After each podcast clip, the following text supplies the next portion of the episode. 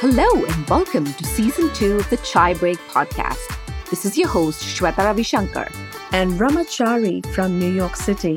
This season, we're excited to interview a roster of amazing South Asian women who have broken barriers, questioned norms, and continue to make a mark for themselves. They come to you from all over the globe, from Bangalore to New York, Melbourne, and everywhere in between. We hope you enjoy these conversations as much as we do and chime in along the way. So let's get started.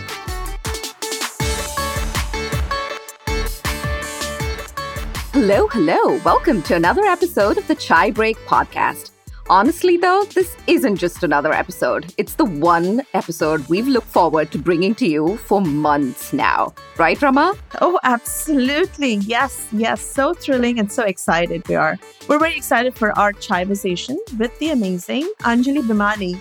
Hi, Anjali. How are you? I love, I love that you just called it a Chaiversation. How have I never heard this before? I, I has auntie grown this old and I still have never heard this once in my life. Uh, that is true. You're almost making me, tempting me to speak in my Indian accent. Yes, auntie, we should all be having our conversation now. this is awesome.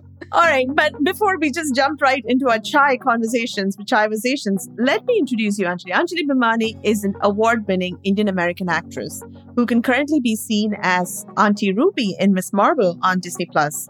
She's also well known in the gaming community as Rampart in Apex Legends, Symmetra, and Overwatch, the novel. I'm sorry if I'm going to kill this. It's Fyra Rai, yes. Fyra Rai, Exandria Unlimited, and the proud and feisty Miriam on UnDeadwood, both by Critical Role Studios, as well as many more games and other performances. By the way, I have to tell you that I'm not a big video game fan, but my kids are.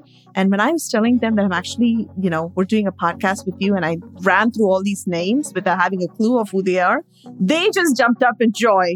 So Aww. you can, your audience is like, you know, at all ages and all stages. And you, I can tell you, you've conquered the teens pretty good.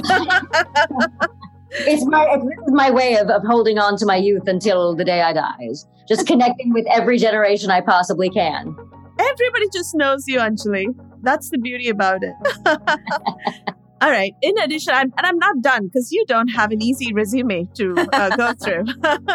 You've done so many wonderful things. So, in addition to Ms. Marvel on television, um, Anjali has record in dozens of on-screen roles, including Veena on Special on Netflix, uh, Veena, and Nina Patel on Modern Family, ooh, and Joya in Alex Inc.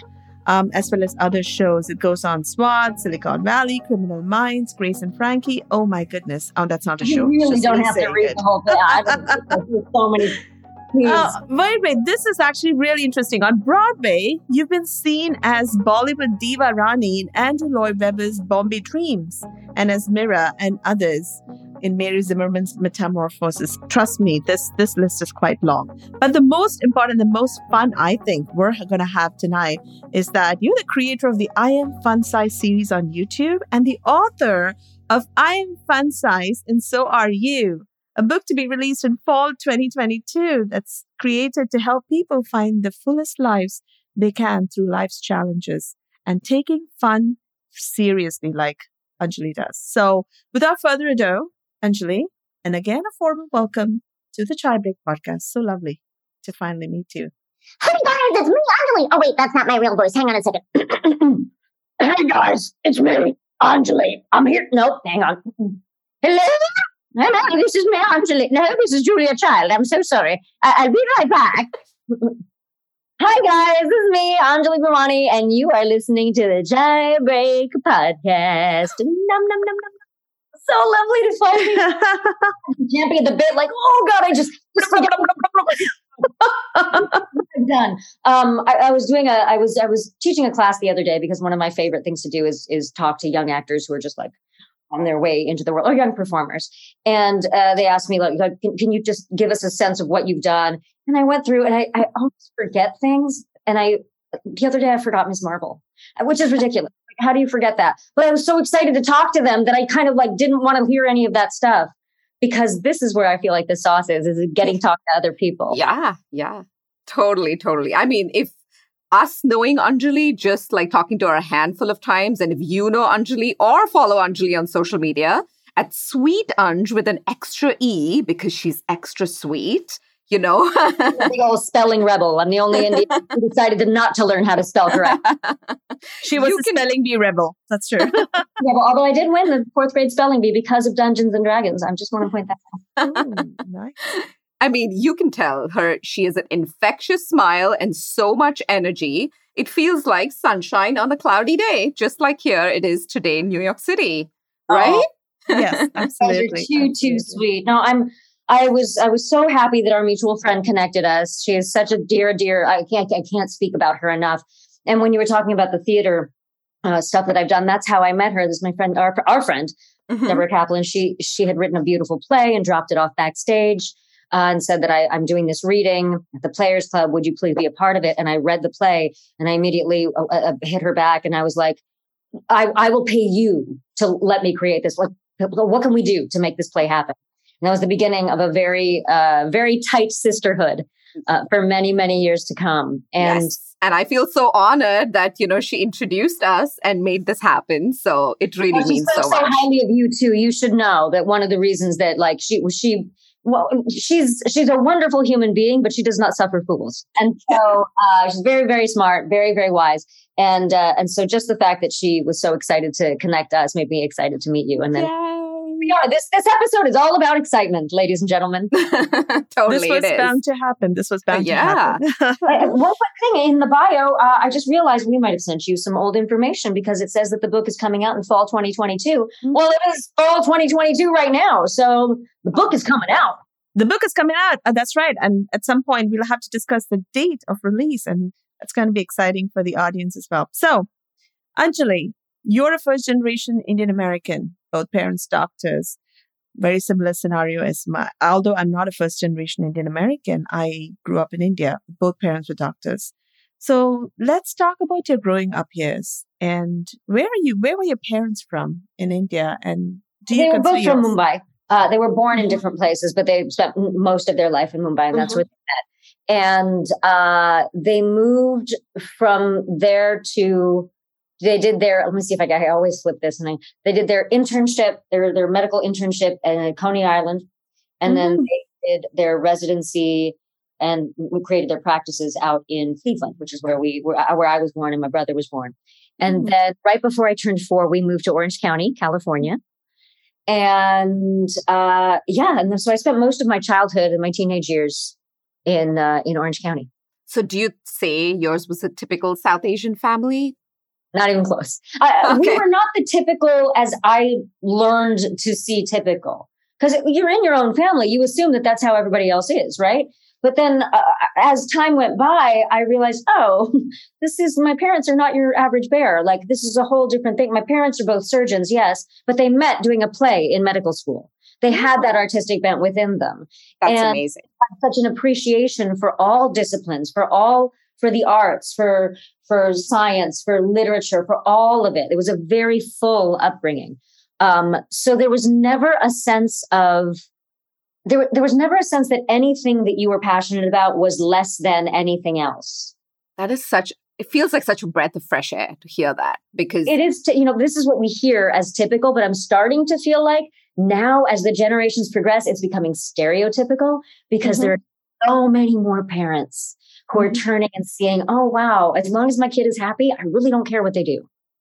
And uh, I think all parents, ultimately, all parents want is for us to be safe, for us to be secure, and for us to be happy. And I think the challenge comes in when parents think they know much, much, much, much, much better than their kid, what their kid should want. And my parents were like, you do whatever you want. You're going to have to figure out how to make a living doing it.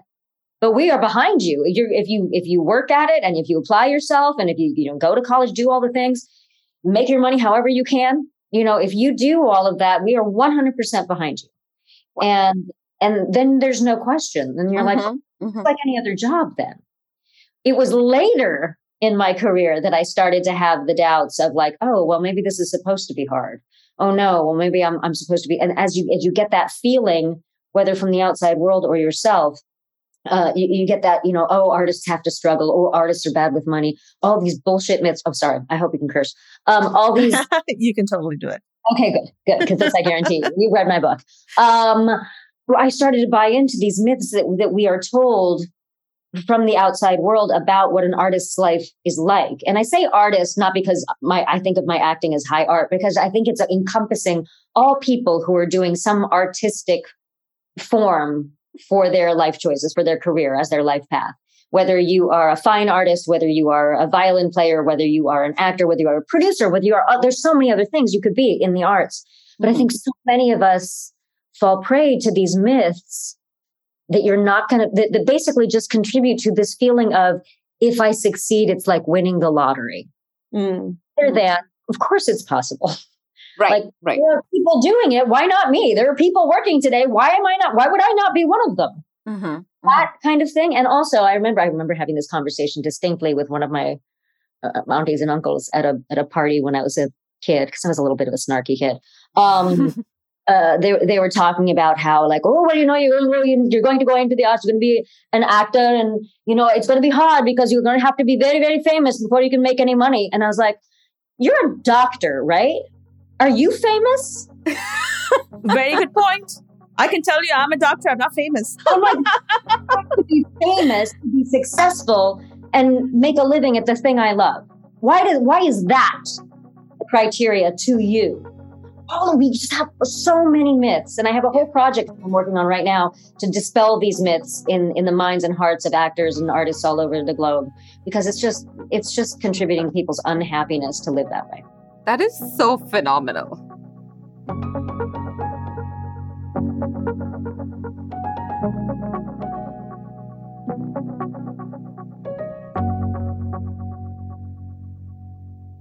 you're making a really good point, Anjali. And I think that's where, um, you know, there's a need, needs to be a lot of education with regards to people pursuing creative uh, fields because somehow when it comes to creativity, you just have to become famous. Yeah. You just can't do, and you know, that's the only path to actually making a living.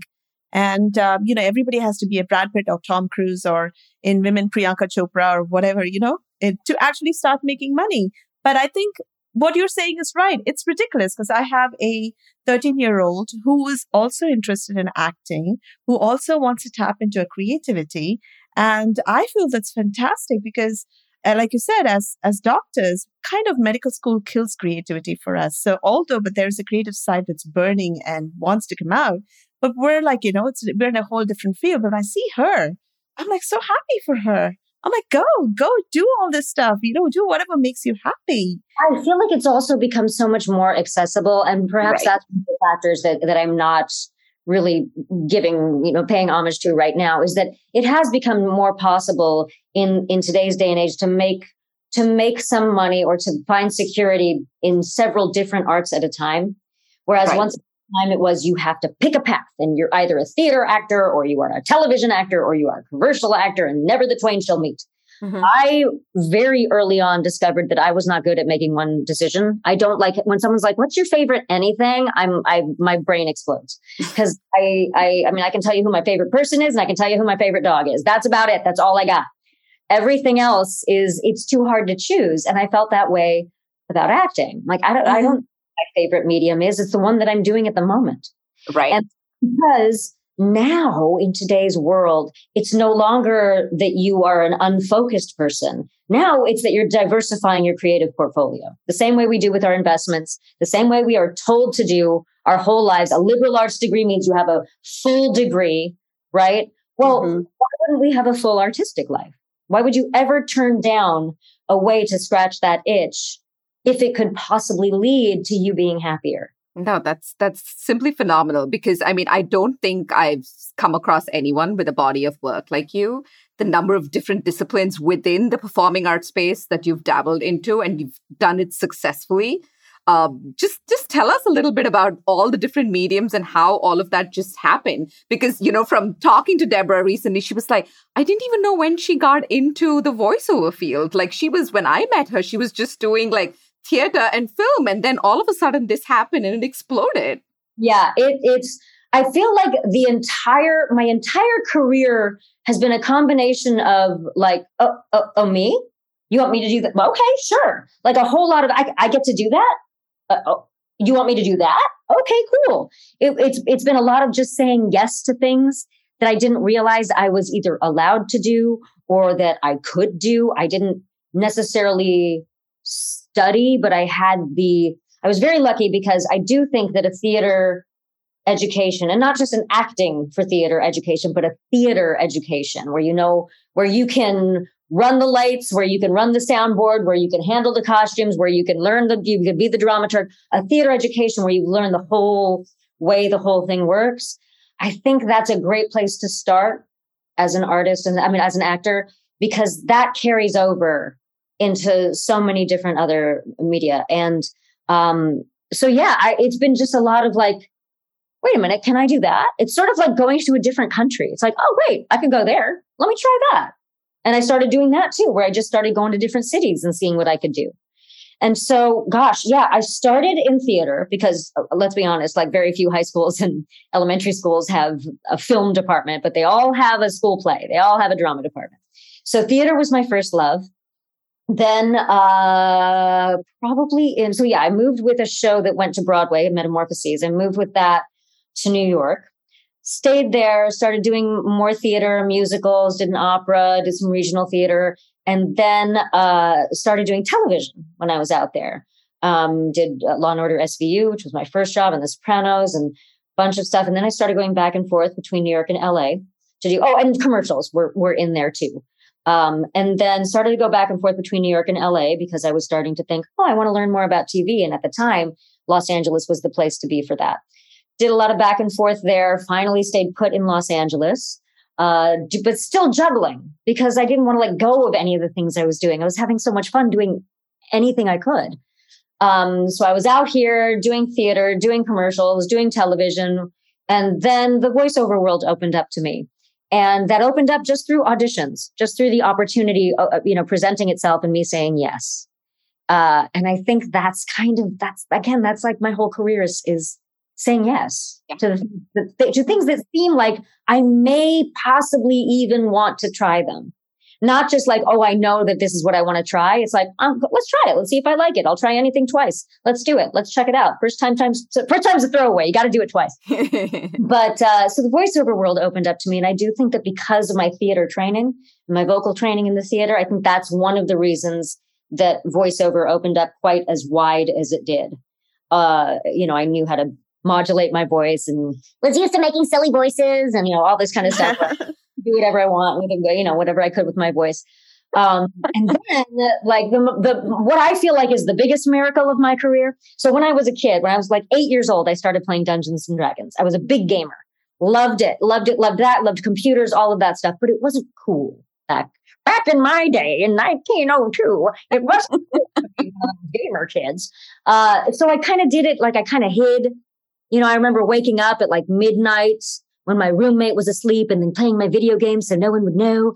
Like I, I kind of hid that part of me and was living a little bit of a dual life while I was also trying to do all of these other things. So that part of that, that thing that I loved so much, but that was still just recreational for me, that kind of uh, went by the wayside. But God bless it, it came right around and the the ability to not just with Overwatch and the voiceover stuff with, with Apex and Fallout and all that, but with tabletop gaming, um, with Dungeons and Dragons and other role playing games, uh, which have become much more mainstream now. Uh, there's been a lot more representation of it in the media. Stranger Things, you know, was so centered around that that first season. Mm-hmm, mm-hmm. That's right. And uh, and people are doing it in, in the most incredible ways now. So now I get to play D and D with my friends as a professional actor with other professional actors on live streams and that's part of the acting, the storytelling I get to do. And it's mind blowing to me that I get to do that. You're what I call a versatile actor here, Anjali, because you kind of, you know, dabbled in so many different things. You didn't make yourself known for only one particular thing or one particular feature. That's amazing. I will use just a slightly different word because yeah. I think we dabbled kind of gives might might give people the the sense that I just kind of dip my toes in. Here's one thing that I, I, I if I'm doing something at any given moment, I am doing it. Mm-hmm. It might be for five minutes, yeah. but I'm in. Um, as I as you guys both know, as I've said in my book, I take my fun very seriously. seriously. If I'm if I'm going to take time to have fun, I am going to have fun. so even Love if it, it's a love five it. minute role, you're there completely absorbed in it. Yes. Why not?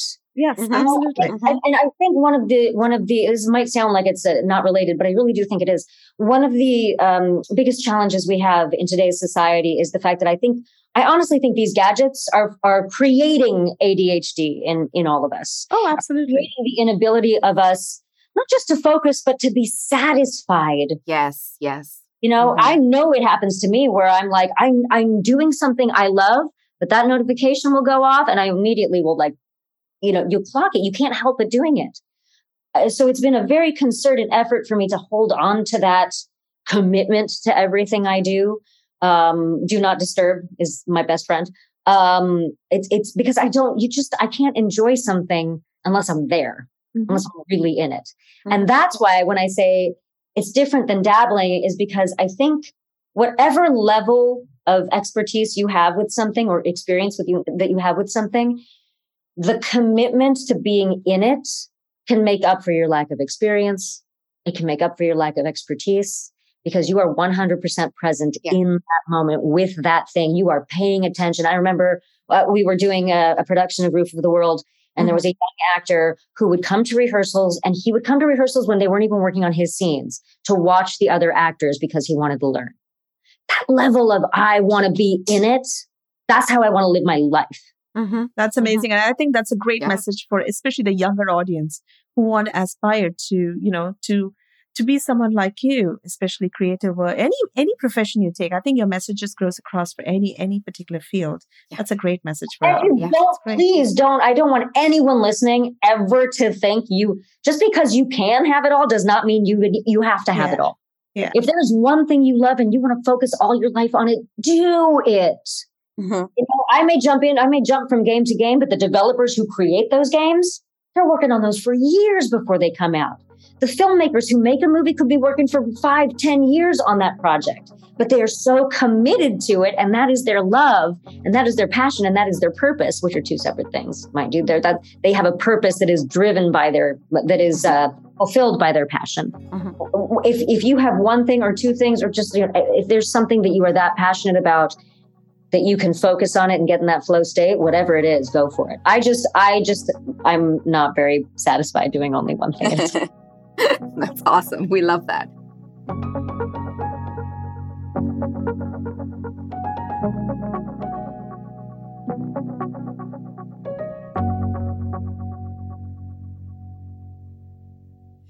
So now coming to your latest project, you're coming out with your first book. I'm fun size and so are you. And it's releasing September 26th. That's Right? right. Oh my God. The paperback and the audiobook are coming out September 26th. I think I feel like this might be the first time that we are like publicly announcing that right very exciting piece of news that I'm I'm the one reason I'm glad that we were able to that we needed to do this podcast so much later, even though we kept trying to do it earlier, is that at this point the ebook has been out. And I am shocked in the most pleasant way to say that we hit number five on the Wall Street Journal. Yep. We hit number one in eight categories on Woo! Amazon. We hit the bestseller on Barnes and Noble. We hit bestseller list on USA Today. Like it's just not something that entirely computes to me.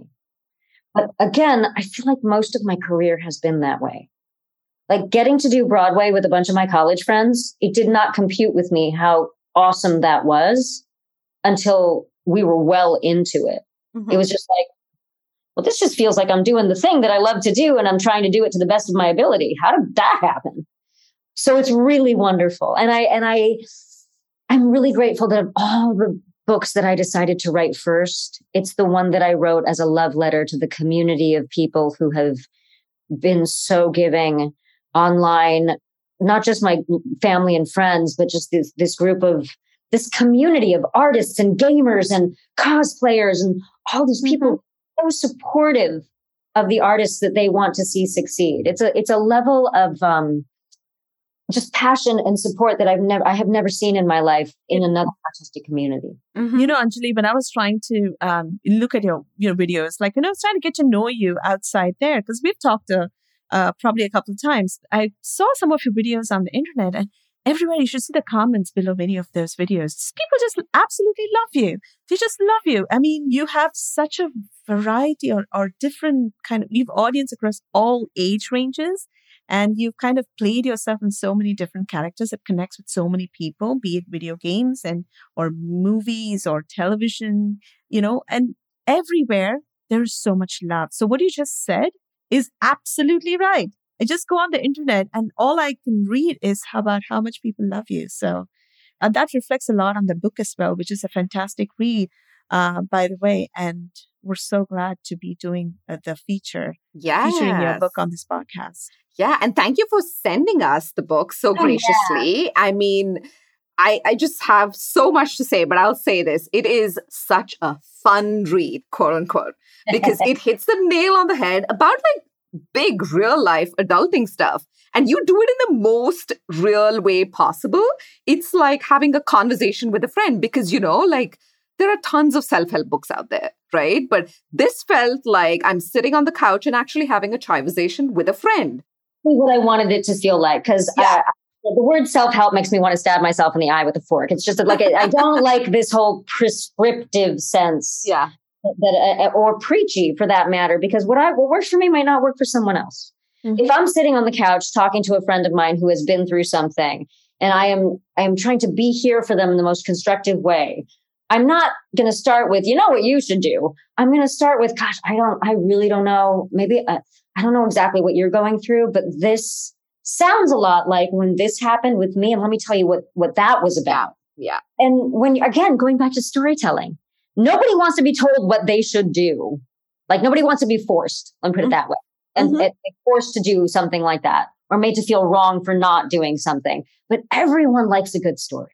Mm-hmm. Yeah. And I feel like that for me is a really fun way to share the one, the only thing I have to share that no one else has to share is is me, is my unique set of experiences yeah. and how I have lived them and how I have survived them, whether gracefully or ungracefully, and in many of them. Yeah, yeah, no, I mean, uh, you just keep it so raw and so real.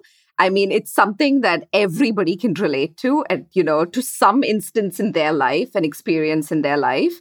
And, uh, you know, what, what's interesting to me is how you actually started this whole idea of, you know, I'm fun size started out as a YouTube series. So talk, tell us a little bit about how it turned from the YouTube series and eventually, you know, in the form of a book. Sure, sure, sure. Well, first of all, let's talk about the term fun size because I know in the world, uh, in general, fun size tends to mean small things um, small people, small candy bars, whatever it is. And for the longest time, I had wanted to do some kind of like just as an artistic outlet, a blog or a vlog or whatever we decide to call it.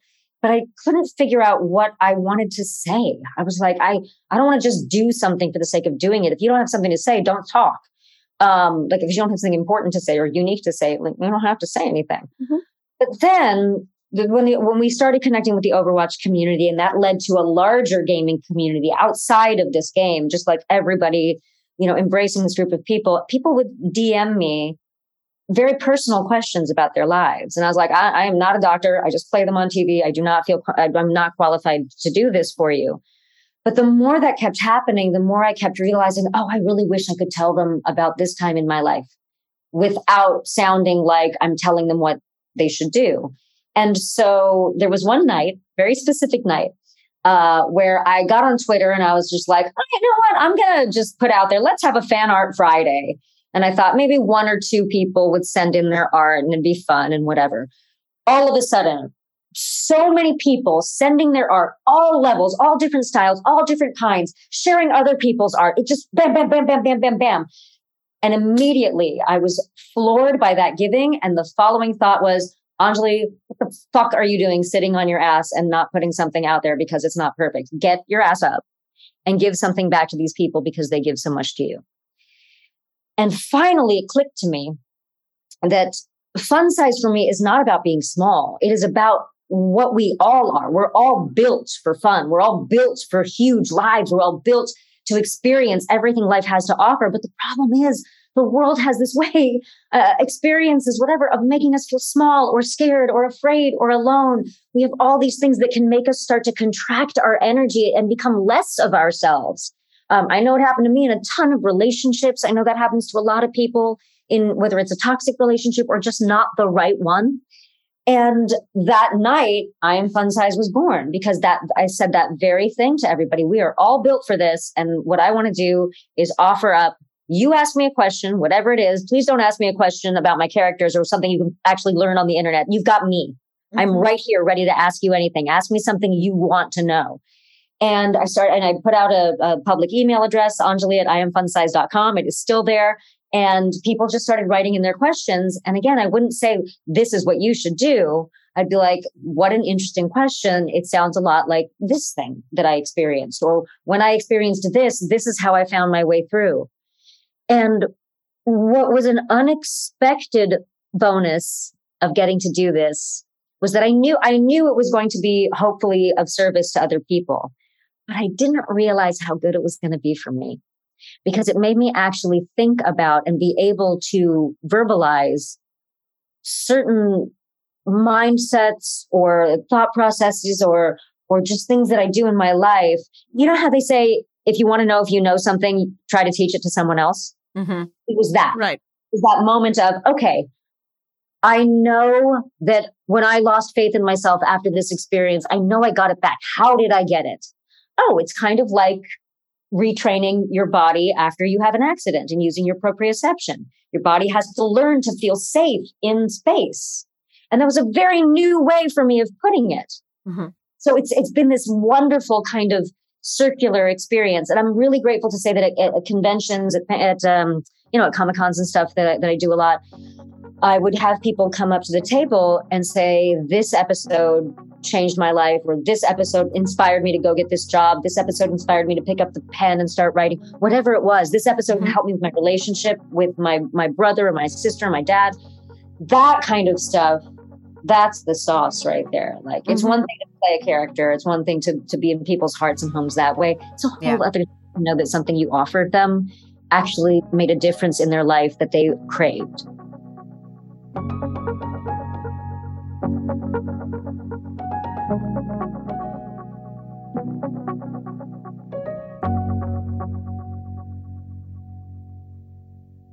You took it from your own story instead of saying, like, this is what you need to do this is the advice if you have this issue. You just used your storyline as a sort of a message to people who are having different sorts of issues or maybe no issues, just want to have fun, want to think different, you know? So that's actually great. Yeah. Well, people wanted to see something in a new way that maybe they yeah. had before because it's not, you don't have to be in a dark cave to read this book. Like you can be the happiest person alive and read this book and still be like, oh, huh, didn't think of it that way. That's cool. Uh, it's something that you that, that hopefully you can get something out of. And the, the way the book basically happened was that I just wanted to expand on the series and get into more hands and get it into more people's lives. And I think there are a lot of people who respond better to being able to carry a book around or throw it in their backpack or read it on their Kindle. I, I think of books. Books are just like stepping into the author's mind. Mm-hmm. My wall, you can't see it right now, but I have like books everywhere here. Um, a lot of stuff everywhere here. Actually, it's very messy office, but um, I just love the experience of books, audiobooks, ebooks, but physical books really mm-hmm. are my. And um, and I very much wanted to create an experience for the reader. So it's not just the writing in the book that mattered to me; it was the the visual way it was presented too. Um, yes. Um, much more. It's 312 pages, so it's not a kid's book, but it is much more graphic design and much more art and these gorgeous, adorable illustrations by Vivian Truong, who just she's phenomenal. I met her I met her because of that Fan Art Friday. She posted something. Wow. That's awesome. So you mean to say it's a fun sized book? It is it is definitely a fun, it is definitely a fun sized book. But it's not it's again, it's not short. It's just it's easy reading. I don't want anyone to be daunted by the thickness of this book. I'm like, yeah, but you know, look at the print, you guys. I mean, you're you're going to be fine. Yeah. There, are pictures of my dog in here. My, there's a picture of a dog in a plane. That's my favorite page right there. Playing a lute. that is so funny. You talked about uh, Charlie because that was one of our questions. You have the most adorable, smart dog, Charlie. God, I have and, the greatest dog ever. Sorry to everybody else who thinks that they do, but I do. and you've incorporated Charlie's Charlie lessons throughout the book. But what's yeah. a favorite lesson you learned from Charlie? Oh, the most important one that I ever, I, I didn't realize I was learning until as soon as I did, it was literally like a light bulb went off. For years, and years and years and years and years and years of my life, really probably for the majority of my life. You know, people would say, Oh, you have to learn to love yourself and you can never love anybody else until you love yourself. And my reaction to that was, Oh, well, fuck me. I guess I'm screwed because I don't know how to love my, I don't even know what that means. And now I can't have a relationship because I don't know what that means and no one's going to tell me. Great. Thanks, guys. I'm screwed. And I, because no one knew how to say they could give you ways to do it but no one knew what it really like no one could really verbalize to me what it meant. And then i realized first of all i disagree with you have to love yourself before you love someone else. I believe you can learn to love yourself by seeing how you love other people and or how you love your dog. And that is what charlie taught me is i realized wow you know, I may be sitting here eating pop chips, but he's going to have the best, most nutritional diet on the market. There might be a bone sticking out of my leg, but I will make sure he is walked. I will take care of his happiness no matter what. I will make sure he has snuggles and he has safety. I will, you know, if, if I can't be in town, I'll make sure he's taken care of by someone cool.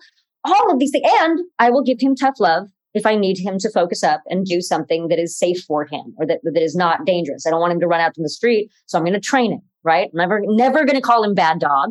Never going to talk ill of him to him or to anyone else.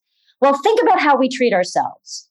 Think about right. the utter cruel things that we can say to ourselves and think it's okay. Yep. Yeah. Not okay. I would never say that to my dog. I don't call my dog bad. I don't ever think I've ever used the words bad dog in seriousness right? right. But you'll call yourself a bad person. You call yourself an idiot, or maybe you won't. But I, I've called myself an idiot, an asshole, a moron. I, you name it. If there's an insult, I've said it to myself. And so when I realized, oh my god, that's all I have to do is like I can love myself even when I don't like myself because it's an action, not just it's a verb, not just a noun. That that changed the game for me. Really changed the game for me. And if I noticed myself starting to veer into other stuff, I'd be like, no, no, no, no, no, no, no. Come on, you're Charlie. Go back, go back. Stop treating yourself like you. Start treating yourself like Charlie. Let's go. Um, and then to add to that, you know, obviously I saw that in my relationships. I did not love myself very well when I met my husband. When I first met him, I was working through a lot. I was working through the end of a very tumultuous and probably not very good for either of us relationship. I uh, I was very depressed. I was sad. I was scared, like everything. It was just like a really, really, really low point. And then I met Charlie. And then three weeks later, I met my now husband. And I did not know that those next few years, I was going to teach myself to love myself by loving them really well. That's beautiful. That's that beautiful. right there for me. If anyone, if you don't know what that means to you, that's okay. You'll figure it out do not think that you cannot find love because you don't know what the answer to that is, because that's bullshit. You get to define it. You get to figure it out. So yeah, that that lesson that's that's one of the six lessons in the book that I'm yes. very. Oh yeah. my god, that's such a great message. Uh, I've learned I've learned a thing or two in this from this conversation, Anjali. That's such a beautiful yeah. message. And I have two dogs, two miniature schnauzers, and as you were talking, my mom's like doing an audio visual of them and how they love us, I mean, the whole family, and how I love them back. It's just such a nice reciprocal, um, you know, uh, oh, whatever it's feeling, right? It's so mutual. And, um, you know, I have to tell you, before, uh, we got these dogs, well, there was love in the house. There was love in the family. Don't get me wrong. But somehow they come and just change the whole equation to a whole different level. And then they show, they just walk in and say, all right, you guys love each other. Move aside let's teach you how to love. I do think there is a like I, I don't know if you believe in I mean it's science, so one should believe in this, but I don't know if your listeners also like believe in energy fields and, and how we affect each other. Oh, oh One hundred percent. That's literally our mantra. Oh, yeah. fantastic. Wonderful. Well, a, a dog or I, I don't know, I'm not a cat person, but maybe cats are the same way. Dogs for me are the are the answer as long as they haven't gone through like an, an abusive situation or something that has made them other than they naturally are, there is mm-hmm. this purity to their energy. Right. They're kind of this open book that that is ready to be written on. And it is all love from the beginning. I was the one who freaked out when I got Charlie. I was the one who's like, "Oh my god, I'm going to kill this dog. I've never had a dog before. I'm going to be the worst mother." Blah blah blah. And the dog was like, "Chill, dude." I just like, some toys. I'm fine. I don't know. Let's just play with me, scratch my back, pet me. Here, let me show you. Come on. let me show you how to do this. And that purity, I think, I, I think for a lot of people, I don't have children, but I think for a lot of people, having children does the same thing. Um, you know, because, you know, as they grow to be older and adults, there's obviously a lot of complexity with people. But as a baby, when there's that purity of your energy or that purity of, a, of wonderment mm. The world, connecting mm-hmm. with that as a grown person is a very special thing. It's a very powerful thing. Yeah. And I think uh, it's it's probably very similar to how I feel like my dog. I'm not comparing a relationship with a pet to having children. I know that they are two very different things, or at least, you know, I mean, they're two very different species, so they're two very different things but how I feel about my dog, I feel like is a, is a similar thing. Mm-hmm. That's a, I mean, your whole relationship and the way the book has taken a journey is so beautifully like weaved, you know, all the stories, the lessons, and, you know, Charlie and the fun. I mean, fun is a big part of the book, you know, so of course, um, you take having fun very, very seriously which I love that my friend Marisha, who did the foreword, that is her that that is the part she focused on because yes. I didn't really realize how much I said it. Yeah, I guess that is my like. that's one of my rules. Mm-hmm. But one of the things you said was, you know, you talk about in the book is when life gets messy. It does for all of us. You know, you've mentioned in in the book about kind of your spiritual side where does that come from and is it part of like you know how you were raised you know your family or you know how did where were the tools? Because like throughout the book you have these you have a tool bag but a fun little tool bag because you talk about how eh, if you take every challenge as a game you know you kind of learn how to maneuver it and you have a better mindset. So tell us about that. Well i, I know uh, for a fact a lot of it came from my mother.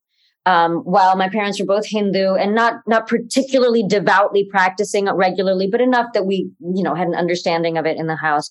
But but my mom in particular, my dad was was definitely spiritual, but my mom in particular was very outwardly so. And both of them basically offered what they had and said, "Now you decide what of this you want.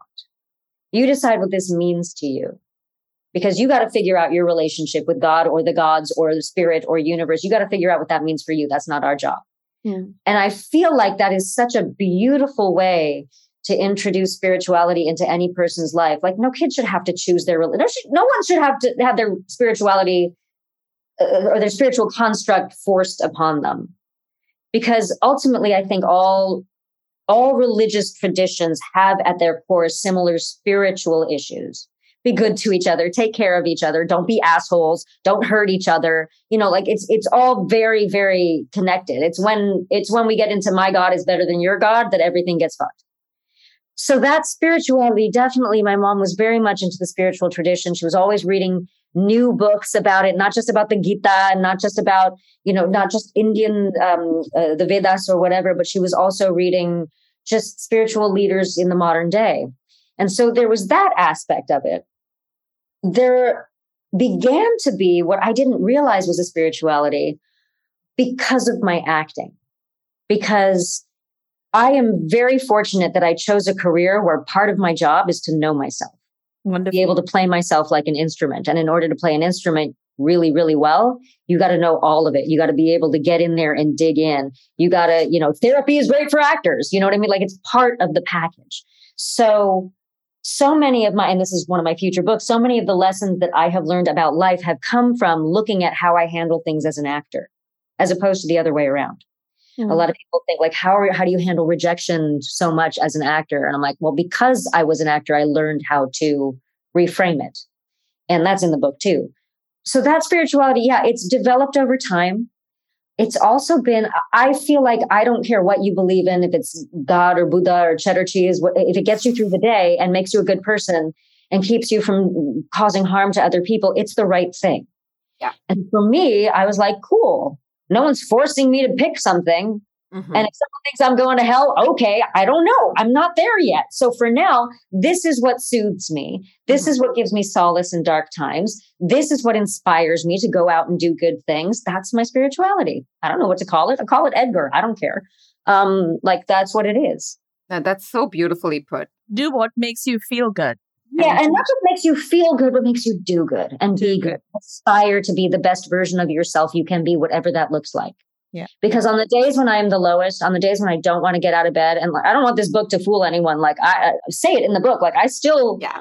have. The, the- I think in the last chapter I would talk Yeah. about the terrible spiral of evil that goes through. Yeah, yes. I want to get out of bed in the morning one day, and so we all go through it Yeah. it's then what is that thing? What is that drive? What is that impetus that does get you to go, okay, I am going to get out of bed and I am going to do it. And for me, it's other people. Mhm. I don't care how sad I feel. Someone out there feels worse than I do today. So even if I don't want to do it for me, I can do it for them. I don't know where they are. They might be walking their dog outside. They might be at the supermarket. They might be someone that I talk to online. They might be someone that watches a TV show. And I will tell you, it comes back to you. I, that is one thing that is, there is no doubt in my mind that that energy comes right back to you. Yeah. More and more, the more you put it out there. Mhm. That's the law of attraction. It sure is. Yeah. like another thing where I'm like, ah, I wish it didn't become so mainstream because I want to just like some people I want to, you know, just manifest your destiny and your abundance. And I'm like, it's like there's a little more to it than just like I have a million dollars and a million dollars will come to me. I'm like, no, work. It doesn't work that way.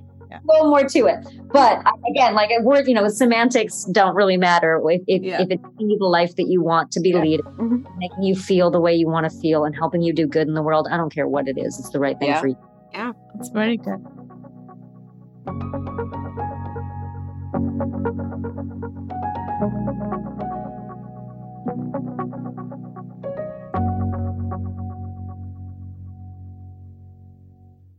So, one last and fun question. Oh, gosh. So you've played so many superhero roles on stage and virtually. Is there a part of Anjali Bhimani that always dreamed of being one? And if so, what would your superpower be? Okay. Yes. Immediately. yes. The answer is yes. So one thing that I, I, when we were talking about spirituality, I thought about bringing up, and then it felt like it didn't quite play in, but now it does. I was obsessed with mythology growing up, and because I read all the Amar Chitrakathas, and that's how I learned about religion and history in in India. For me, the gods were my superheroes. It wasn't just Wonder Woman and Superman, although I had those guys. I had Krishna, and I had all of the incarnations of Vishnu, and I had all of these different people, and so that sense of oh wow real people have these gods within them. Real people have this inspiration which means somewhere in there there's some kind of superpower. I don't know what it is but it's in there. And that excitement that agency has always been a part of me. So i've devoured the x-men. I was obsessed with wonder woman and the dc comics. Super super always into um into superheroes. And so superpower of choice has changed over time. when I was younger, I just wanted to have super healing powers like Wolverine because I was constantly like spraining my ankle or getting sick or all sorts of things. And I'm like, oh God, if I could only do that, that'd be awesome. And obviously the super strength that goes with that, because if you're super healing, you should be able to do a bunch of really cool things. But in the last few years, and it's funny because my very first big superhero character, Symmetra, mm-hmm. she has this power, but I I wanted teleportation. I want the ability to bamf in and out of different places because I would get so much done. Oh my God. Uh-huh. I think I'm doing a lot now. Imagine if I could teleport. Like I could do Yeah, a book yeah. in 24 hours. Oh my God, that's a that's a superpower everybody wants. Actually. Here's the thing. Yeah. Here's the catch. And this is very selfish. I admit it. But you know, a superpower is a thing that not everybody has, right? It's a thing that's unique to you. So if I had the teleportation power, I wouldn't want it to be something that everyone had. Like we all have the technology to, to teleport because then Mm. the expectation that everybody does more, you know, the expectation, it's just like during the pandemic, the expectation that everybody can do 24 Zooms a day. It's just, that was never there before. exactly. My eyesight has gone to shit during because I'm looking at screens all day. Yeah. Yeah. Right? So yeah, that's that would be my selfish superpower. I also really with the healing power, I very much wanted that healing power to extend to being able to heal other people. But then because I overthink things, I thought, okay, but I don't want to play God. I don't want to be that person who has to decide who gets to be okay and who doesn't. So Mhm. let me just make it me so that I can actually do good in the world because nothing's going wrong with me. I can actually like get out and help people because I'm not sitting at home with a busted knee. Fair enough. That's so fun. That's so fun. Wow, you got me thinking of what superpower I want to have. I'm going to be scratching my head for a while on that one. Yeah. There's so many shows now that involve not just superheroes, but just unusual superhuman people who have incredible, like the Umbrella Academy. Oh, yeah. And yeah. on that show have, you're like, huh, I wonder how that power is going to serve them because that doesn't seem like a useful superpower. But they have it.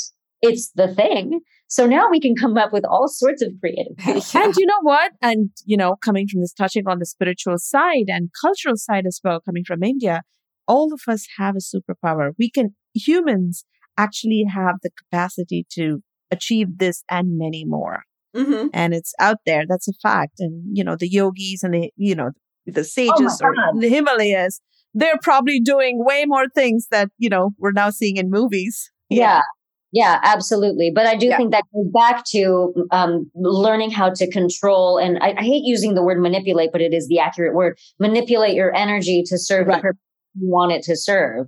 Um, ideally, you're using it for the powers of good. Mm-hmm. Uh, that's also yeah. why there are super villains in the world because some people take their experiences and and they make them bitter or they make them sad or they make them scared.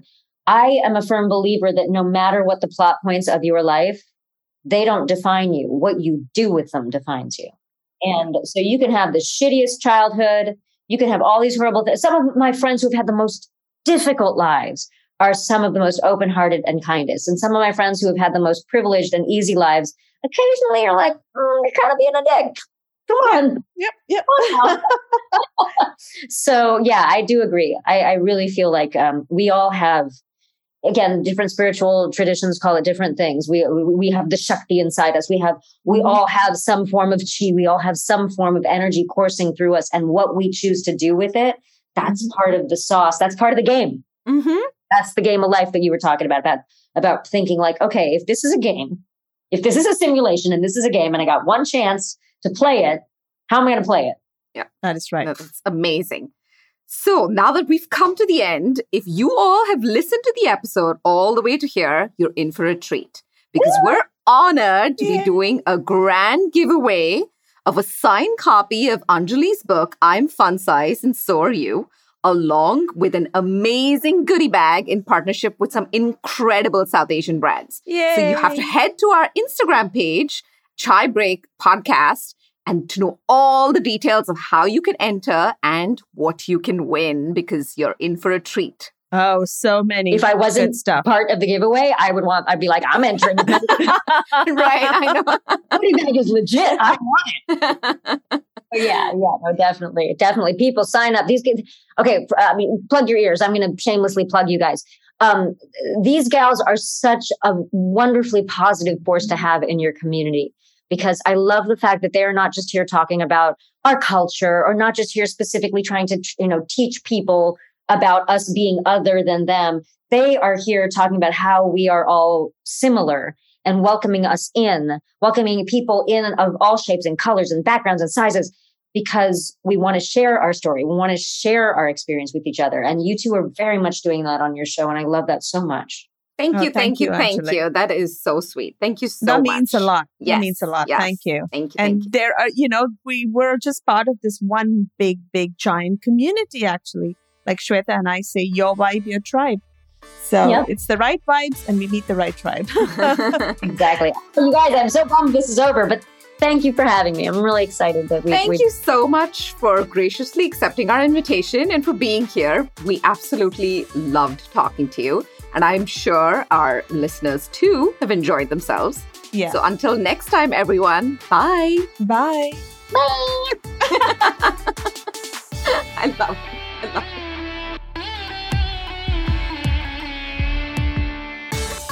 it. You can find us wherever you listen to podcasts. Do continue to give us your valuable feedback via ratings, reviews, and hit the subscribe or follow button so you don't miss out on our new episodes. Your support means the world to us. And don't forget to follow us on Instagram at chai underscore break underscore podcast to get the scoop on our latest episodes dropping every Wednesday. You can also write to us at chaibreakpodcast at gmail.com.